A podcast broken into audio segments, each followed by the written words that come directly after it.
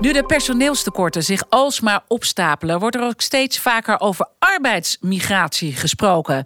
Maar ja, we vinden dat tegelijkertijd ook een spannend onderwerp. Wordt het dus tijd om dat taboe te doorbreken?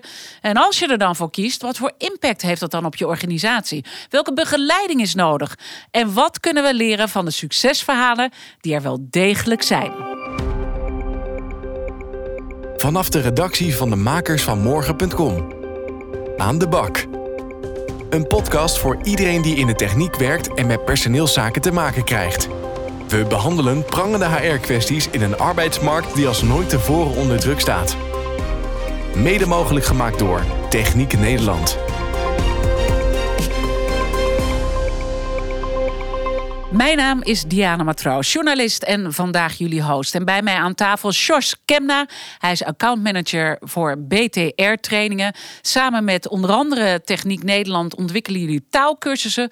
Onder andere voor arbeidsmigranten. En die zijn vooral praktisch ingestoken, zodat de contact met collega's soepel verloopt. Wat is het aller, allermoeilijkste? Het is heel lastig om, om een juiste taalkursus te ontwikkelen. Uh, die perfect aansluit bij nou, allereerst het niveau van het deelnemen.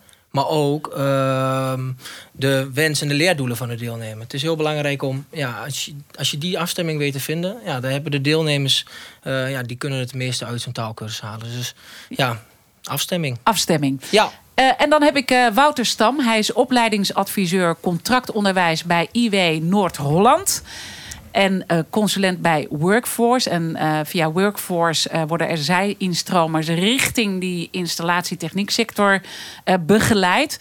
hoe merk jij dat het moeilijk is, het taalaspect? Nou, we hebben aardig wat voorbeelden van mensen die via ons aan het werk zijn gegaan bij een bedrijf in de installatietechniek. En dan blijkt het toch de communicatie waar het vaak, vaak fout gaat. Die jongens zijn hartstikke handig, kunnen echt bij ons in de werkplaats laten ze zien dat ze twee rechterhanden hebben. Maar zodra ze aan het werk gaan, dan uh, de begeleiding is dan heel belangrijk. Heel veel begeleiding en uh, straks horen van jou hoe dat precies zit. En dan hebben we Wart Overeem. Hij is directeur van arbeidsbemiddelingsbureau Medtechnica. En hij ziet de succesvolle inzet van arbeidsmigranten ook wel eens fout gaan vanwege culturele verschillen. Wat is zo'n typisch voorbeeld waar het misgaat? Een typisch voorbeeld waar het wel eens misgaat, is dat wij natuurlijk ook onze eigen bedrijfscultuur hebben. En die heeft heel veel ongeschreven regels. Die zijn voor de, voor de medewerkers zeg maar, die daar al een aantal jaren werken heel gewoon. Uh, maar die zijn vaak voor een nieuwkomer, en zeker als je arbeidsmigrant bent, echt uh, onbegrijpelijk soms. En straks heb je daar ook voorbeelden bij, uh, want uh, die zijn er legio en ook hoe we dat Zeker. beter kunnen ja. doen. Kortom, wat kunnen we leren van mijn gasten als het gaat over arbeidsmigratie? Welke successen zijn er en in welke velko wilden ze nooit meer trappen? En ook welke schijnende verhalen kom je tegen? Zoals dit aangrijpende fragment uit Danny's wereld, waarin hij een arbeidsmigrant spreekt uit Polen die ten einde raad is. In Poland, I don't have any place to go back. I know how to be hungry and I know how to be um, homeless. I don't have so many friends, so I need to be supported by other people. Ja, dit zijn natuurlijk heel kwetsbare en schrijnende uh, verhalen. Herkennen jullie uh, dit? Dat dit soort verhalen ook uh, ja, mensen die zo'n verleden hebben, ook dat meenemen? Um, ja, het is, het is heel lastig inderdaad altijd. Heel vaak hebben kandidaten of, of nu deelnemers of niet arbeidsmigranten ook een rugzakje die ze bij zich uh, dragen. En daar moet altijd heel goed op gelet worden. Um, ja, en het is niet altijd maar de taal of de cultuur. Of, nee. er, zit, er, zijn, ja, er zijn vaak veel meer aspecten die meespelen om mm -hmm. ja, zo'n arbeidsmigrant goed te laten aarden. Um, en ook ja, uiteindelijk ook te kunnen plaatsen zodat hij uh, ook aan het werk kan. En daar is gewoon veel meer voor nodig ja, dan eigenlijk alleen maar of taal. Ja, ja, en veel meer voor nodig. Waar, waar, denk je, want we gaan het straks ook uitgebreid over taal hebben en, en, en culturele verschillen. Maar als het gaat over dit aspect, wat is daar dan voor nodig? Nou ja, ik kan daar wel een concreet voorbeeld uh, ja, uh, uh, van noemen. En dat is bijvoorbeeld dat iemand die uit een oorlogssituatie of een oorlogsgebied terechtkomt. een onverwachts achter door een collega aangetikt wordt om even iets aan te pakken. Dat niet aanziet komen, daar enorm van kan schrikken. En dan kan die reactie iets minder adequaat zijn, maar die is wel heel begrijpelijk. En hoe moet je daar dan mee omgaan? Want dat lijkt me heel erg lastig. Want dit is dan ook, ja, je doet, je doet zoiets niet bewust met, met, met die uh, gedachten. Je wil ook een beetje een soort relaxed gevoel houden op de werkvloer. Nou, eh, wat in ieder geval niet moet gebeuren, wat vaak ook gebeurt, is van, nou ja, weet je, we negeren het en we gaan weer eh, over tot de orde van de dag. Dat is jammer. Het is juist een aanleiding om ook even het gesprek met elkaar aan te gaan. En dan zul je waarschijnlijk ook te horen krijgen van, goh, weet je, ik vind het prettig als je in mijn gezichtsveld terechtkomt. Want op dat moment uh, weet ik gewoon wat er gebeurt. En dan is die schrikreactie ook weg. Gewoon met elkaar praten. Dat is gewoon al. En elkaar uh, begrijpen en in kunnen leven als het gaat om elkaars verhalen. Wouter, eens? Absoluut. absoluut. Ik heb ook een voorbeeld van een jongen die komt uit Syrië. Ehm, had zijn vrouw of toekomstig vrouw ontmoet. En die moest gaan trouwen. Ja, dat gaat toch even anders daar dan dat het hier in Nederland gaat. Uh, heeft met, met, normen en waarden te maken. En hij had een jongen met wie hij iedere dag op een busje zat. Die jongen die begreep hem heel goed. Die konden heel goed samen door één deur. Ergens is dat toch fout gegaan, want het ging niet helemaal goed tussen hem en zijn, uh, zijn vrouw. Vervolgens is hij ontslagen door de werkgever. Terwijl de jongen met wie hij op het busje zat, die heeft het voor hem opgenomen. Die heeft gezegd, dit kunnen jullie echt niet maken, jullie moeten hem terughalen. Hij is teruggekomen, hij heeft uiteindelijk een vast contract gekregen. Dus het is goed gegaan, maar dan zie je dat die communicatie daarin ook alweer uh, belangrijk ja, is. En, ik, en daar hamer jij op, op die communicatie. En wat is er dan misgegaan in deze communicatie? Zonder te veel op, in detail op dit verhaal in te gaan. Hè? Maar de kern waar het misgaat. Nou, dat, dat uh, degene met wie hij iedere dag aan het werk was... die wist die kende zijn situatie. Die wist hoe zijn situatie was. Dat hij een nacht slecht geslapen had. Dat hij minder scherp was. Zijn leidinggevende die op kantoor zat, die wist dat niet. En daar is het eigenlijk fout gegaan. Ja, en dit is dan denk ik voor iedereen. Dat is niet alleen voor arbeidsmigranten, toch? Nee, nee, uh, je moet gewoon uh, goed weten uh, wat er allemaal speelt bij je mensen. Ik heb begrepen, Wouter, dat zo'n 90% van de techniekbedrijven in Noord-Holland bij jullie is aangesloten. Klopt. En dat jullie jaarlijks op zoek gaan naar een passend leerbedrijf voor 200 tot 250 vluchtelingen en arbeidsmigranten. Kun je kort schetsen hoe dat gaat in de praktijk? Uh, wij werken heel veel samen met, met UWV eh, onder andere. En uh, allerlei uh, andere instanties die ehm, kandidaten bij ons aanleveren. Daarmee gaan we een gesprek aan. Gaan we kijken van, joh, wat ehm, heb je echt twee rechterhanden? Wat wil je graag doen? Wil je richting de elektrotechniek, richting de koeltechniek, installatietechniek? van daaruit komen ze bij ons in de werkplaats. Gaan ze een assessment maken om ook echt te bekijken van, joh, uh, uh, je zegt dat je in Syrië loodgieter bent geweest, maar uh, dat willen we graag ook in de werkplaats mm -hmm. toetsen. Um, en vervolgens gaan we kijken naar een passend leerbedrijf. Dan gaan we ook met het leerbedrijf en met de toekomstige werknemer kijken welke skills heeft hij nog nodig om bij hun goed aan de, aan de slag te kunnen gaan. En dan verzorgen we die. Dus we proberen een persoonlijke benadering en te zorgen dat diegene nou ja, alles in zich heeft om uiteindelijk te slagen bij het bedrijf. En dan kan ik me ook voorstellen dat er bepaalde dingen zijn waar je tegenaan loopt die lastig zijn. Ik zei al, welke valkuil uh, willen we zelf ook niet meer trappen? Wat is dan zo'n valkuil die je bent tegengekomen?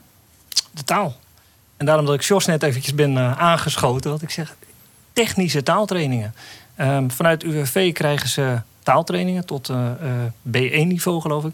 Maar dat dat is algemene taal. Als zij op de werkvloer staan en, en, en, en wij hebben wel een mapje waarin alle gereedschappen staan die ze dan de Nederlandse taal kunnen leren.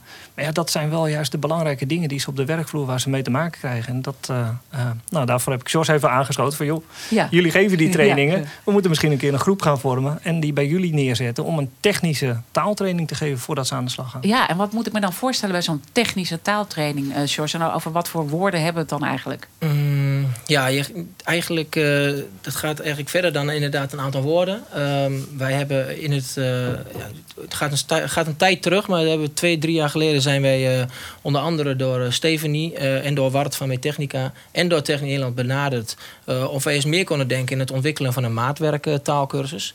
Zoals Wouter terecht aangeeft, bij het UWV en bij ROC's krijgen ze heel veel verschillende taalkursussen, maar dat is allemaal algemeen en basis Nederlands. Dus bijvoorbeeld hoe je een broodje moet bestellen bij de bakker. Um, maar goed, als zij uh, uh, de werkplaats opgaan, of in ieder geval een plaatsing krijgen, dan, is, ja, dan vergt uh, de taal heel wat anders. Dan heb je bijvoorbeeld een collega die vraagt: hey, geef me de waterpomptang eens aan. Nou, als je dat nooit eerder hebt gehoord, dan weet je, dan weet je niet wat, wat een waterpomptang is. Nou goed, dat is maar één voorbeeld. Maar het gaat ook om bijvoorbeeld opvolgen van instructies. Van als iemand zegt: hey, pas op, of eh, gevaarlijk of naar beneden of iets van dat. Ja, dat is heel belangrijk dat die jongens het wel eens hebben geleerd. En als er bijvoorbeeld een onveilige situatie voordoet, ja, dat ze daarop kunnen, kunnen reageren. Dus voor veiligheid is dat ook heel belangrijk. Nou goed, en zo hebben wij een, ja, eigenlijk een heel mooi maatwerkboek uh, ja, eigenlijk leerboek ontwikkeld waarin al deze aspecten naar voren komen. Ja, waar we echt heel praktisch met, uh, met de deelnemers aan de slag gaan. En jullie zijn denk ik nog maar net begonnen hiermee. kan je al iets van eerste resultaten delen? Ja, ja, heel, ja eigenlijk heel veel eigenlijk al. Heel veel mooie positieve reacties hebben we gekregen. Een succesverhaal is ook van een, van een Syrische jongen. Die werkte bij een, een installatiebedrijf in Twente. Um, die, die, die man die werkte eerst alleen maar in de werkplaats. Um, Omdat ja, zijn baas niet vond dat hij goed genoeg Nederlands kon om eens nou, op serviceklussen te gaan. Nou, die heeft bij ons zo'n zo'n Nederlands voor anderstalig in de techniek gevolgd. Die heeft daarna nog eens iets met individuele begeleiding gehad. En vanuit daar is hij uh, ja, nou, door zijn baas goed genoeg bevonden om ook ja, in ieder geval zijn droom na te leven. Om op serviceklussen te gaan, dus naar mensen thuis. Dus ja, die jongen uh, of man, ja, hoe je dat dan ook noemen, die heeft uh, echt mooie stappen gemaakt. En ook ja, in ieder geval zijn droom verwezenlijkt van een werkplaats. Naar. En eigenlijk dat het gewoon van alle kanten gewoon geaccepteerd is. Want ik, ik begon ook uh, de uitzending dat het toch best wel nog steeds een spannend onderwerp is in mm. Nederland. Maar door dit zo op deze manier te regelen, haal je die spanning ook een beetje eruit wellicht. ja. ja. Nou ja, en ook, we hebben met, met z'n allen natuurlijk met die energietransitie een ongelooflijke opgave. En eh, eigenlijk is de vraag van werkgevers ook gekomen van... goh, wij zien hier hartstikke goede mensen met een arbeidsmigratieachtergrond bij ons werken. En vervolgens uh, moet ik toch na verloop van tijd zeggen... dat, dat die taalontwikkeling achterblijft. Dus ik kan zijn contract niet verlengen. Kunnen jullie daar iets mee? Nou, die vragen kregen de arbeidsmarktcoach van Technica vaak. En dat was ook de reden om te zeggen van... nou, volgens mij moeten wij eens met Wijtechniek, Techniek Nederland... en met uh, BTR-trainers om tafel gaan zitten... om iets echt op maat te ontwikkelen. Ja, en uh, nou ja, daar zijn jullie natuurlijk... en jullie werken ook met elkaar samen... dus je zijn ook uh, super trots op, merk ik. Maar mm -hmm. valt er ook nog iets nog te, te verbeteren daarin? Ook als jullie naar jezelf kijken?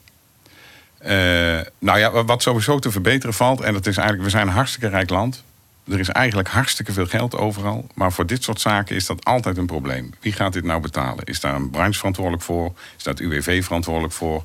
Is daar de persoon zelf verantwoordelijk voor? En eigenlijk is het zo jammer, want eigenlijk verliezen we daar gewoon de slag uh, om iemand snel in te kunnen zetten. Dat zou eigenlijk geen, geen issue moeten hoeven zijn. En ja, dan hoor ik inderdaad, iedereen wijst een beetje naar iedereen. Maar wie zou dat dan moeten betalen? Wie, wie, wie durft het uh, hier uh, te zeggen? Nou, ik had het met Jos net al even over. Want wij krijgen dus kandidaten vanuit werkgeverservicepunt of vanuit UWV. En wat Bart terecht zegt, we zijn een hartstikke rijk land. Er zijn overal subsidies voor. Dus er is altijd wel een potje te vinden om iemand... Alleen de wegen daar naartoe...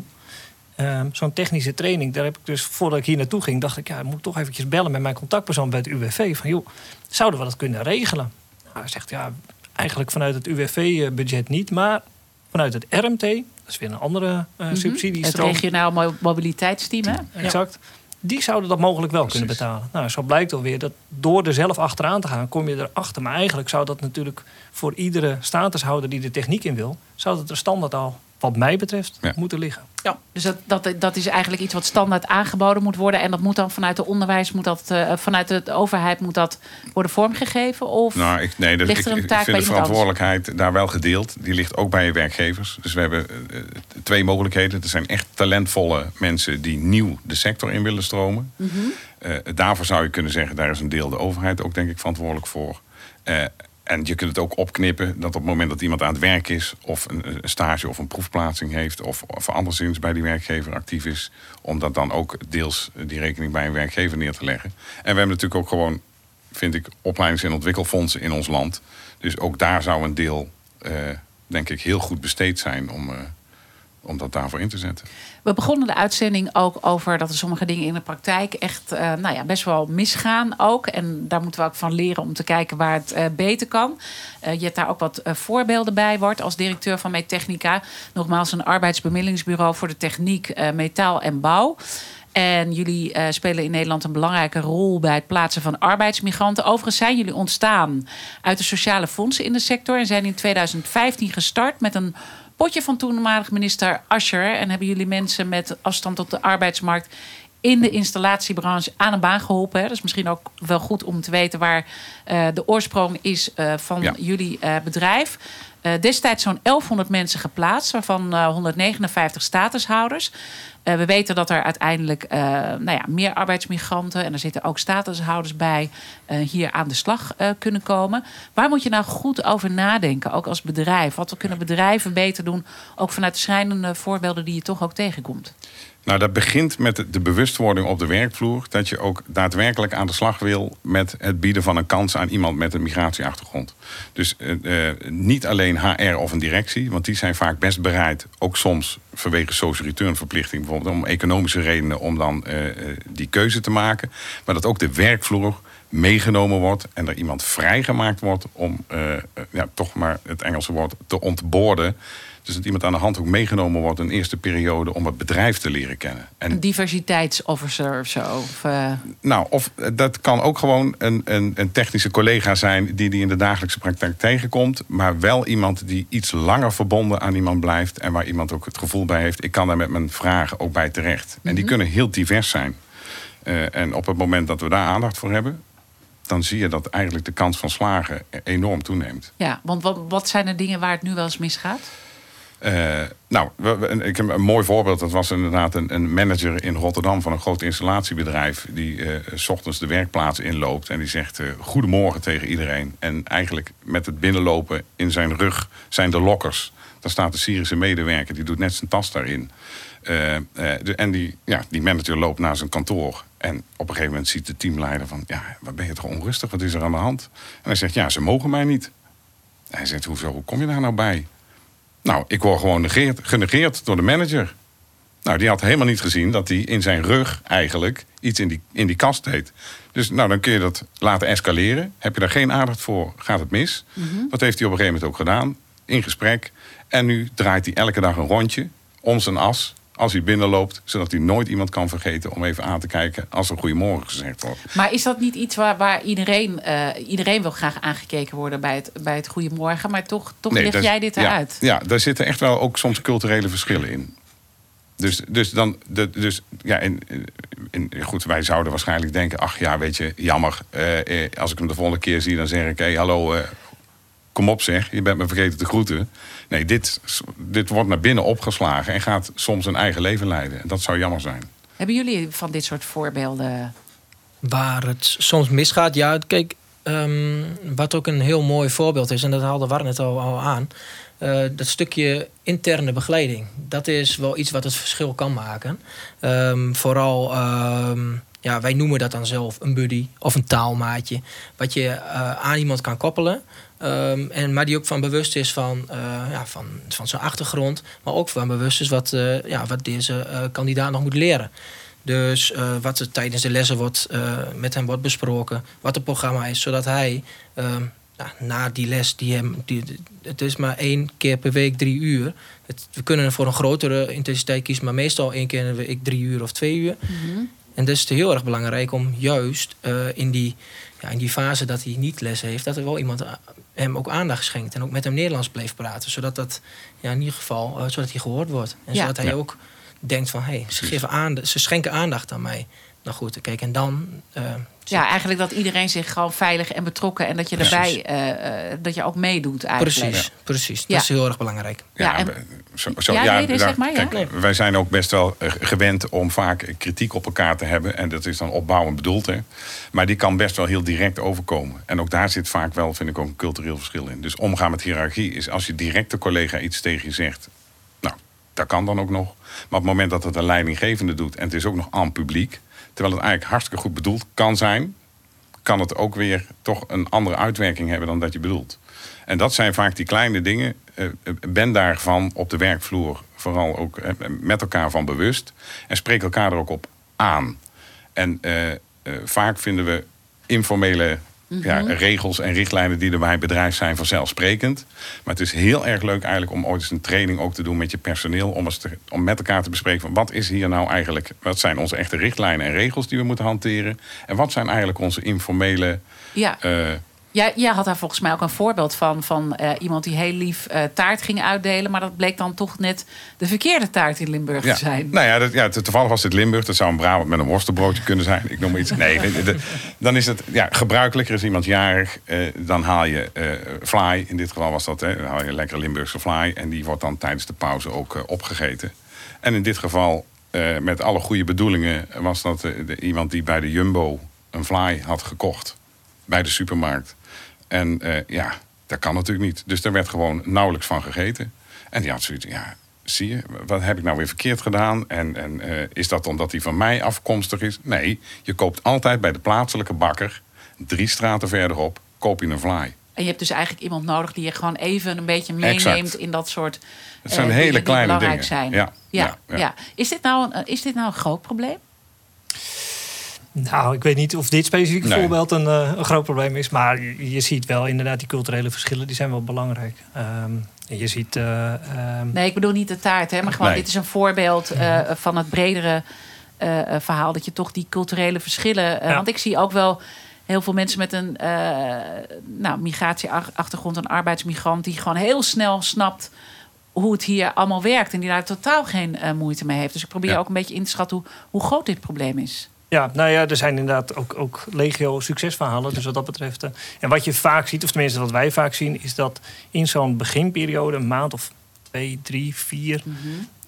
Als het dan goed gaat en ze zitten op een gegeven moment op hun plek, dan zie je ook uh, uh, de jongens groeien. Meestal ja. zijn de jongens heb nog geen dame gehad uh, met een migratieachtergrond. Maar, um, het wordt tijd hè, voor meer vrouwen in de techniek. Ja, nou, Absoluut. Wij, wij zien wel meer vrouwen in de techniek, alleen niet met een migratieachtergrond. Okay. Dit uh, waren allemaal nou, Nederlandse, Nederlandse meiden. Ja. Maar uh, er komt steeds, steeds meer aanwas.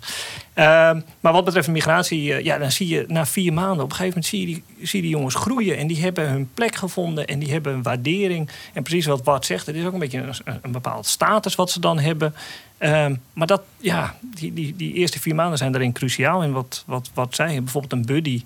Het voorbeeld dat ik net gaf van die jongen die met iemand anders op een busje gaat.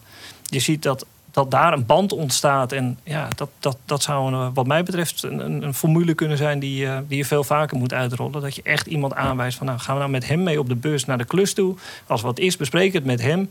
Dan ja, kreeg je wat. En zouden we daar hiermee taboe ook een beetje kunnen doorbreken van arbeidsmigratie? Als je dit gewoon, hè, want ik bedoel, al die dingen die misgaan, terwijl je dat heel makkelijk kunt oplossen, dat gaat natuurlijk ook een eigen leven leiden, wordt.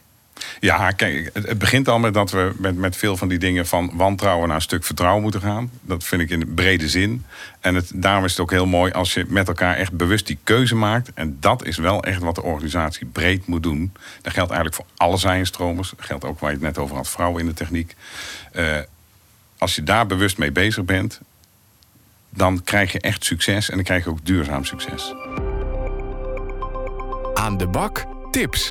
Samenvattend, heel kort, jullie belangrijkste tip. Wouter. Betere begeleiding op de werkvloer. Wart? Ja, kan ik me eigenlijk ook wel bij aansluiten. Maar vooral gewoon ga met elkaar in gesprek. En als bedrijf zijnde, maak het onderdeel van je dagelijkse werkzaamheden. En George? Ik vind het inderdaad heel belangrijk dat je als organisatie uh, er samen een plan voor maakt. En ook mensen verantwoordelijkheid geeft die die jongens gaan ja, gaan begeleiden. En bij goede begeleiding, een stukje vertrouwen, ja, daar komt het allemaal vanzelf. We moeten aan de bak, zoveel is duidelijk. En wat ik van deze aflevering leer, is dat ook diversiteit in deze sector aandacht behoeft. Zorg voor een veilige werkcultuur. Zorg dat je elkaar eh, begrijpt. En praktisch taalonderwijs, hebben jullie me geleerd, is ook hierbij cruciaal. Dank voor het luisteren. Luister vooral ook naar de andere afleveringen van Aan de Bak. Je vindt ons op Spotify, de Apple Podcast en de makers.